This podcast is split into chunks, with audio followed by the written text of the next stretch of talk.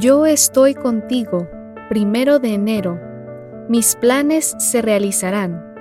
Yo anuncio el fin desde el principio, anuncio el futuro desde mucho antes. Yo digo, mis planes se realizarán, yo haré todo lo que me propongo. Isaías capítulo 46, versículo 10.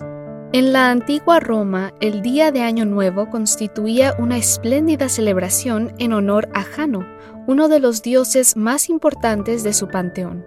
De acuerdo con la mitología romana, Jano era considerado el creador del mundo, el dios que abría y cerraba puertas, el que tenía dominio de los inicios y los finales. Todo proyecto, bien fuera nacional o personal, comenzaba y concluía con él.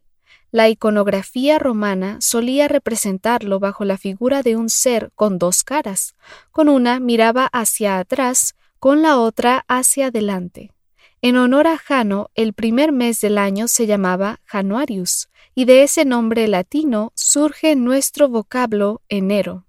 Efectivamente, enero es el mes de las puertas abiertas, de los nuevos inicios, de mirar hacia adelante, de soñar en grande y trazarse metas. Es el mes de la esperanza. Pero no es Jano el que abre esas puertas, el que planta esos sueños en nuestro corazón, el que nos presenta metas elevadas, ni el que nos da razones sólidas para la esperanza.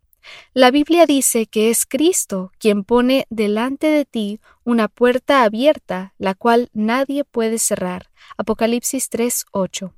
¿Qué puertas se abrirán? ¿Qué nuevos inicios experimentarás? ¿Qué sueños nuevos tendrás y elevadas metas alcanzarás? El Dios de esperanza lo sabe y te acompañará en cada uno. Hoy el Dios de la Biblia, el único Dios verdadero, el que conoce tu pasado y sabe lo que te depara el futuro, te asegura, yo anuncio el fin desde el principio, anuncio el futuro desde mucho antes. De momento, hoy, al iniciar este nuevo año, tiene para ti esta promesa. Mis planes se realizarán yo haré todo lo que me propongo. Entonces no se trata de pensar en lo que tú quieres, sino en lo que Dios tiene para ti. Tu meta no debe ser abrir tus propias puertas, fabricadas a tu medida, sino cruzar las que el Señor ya ha abierto para ti.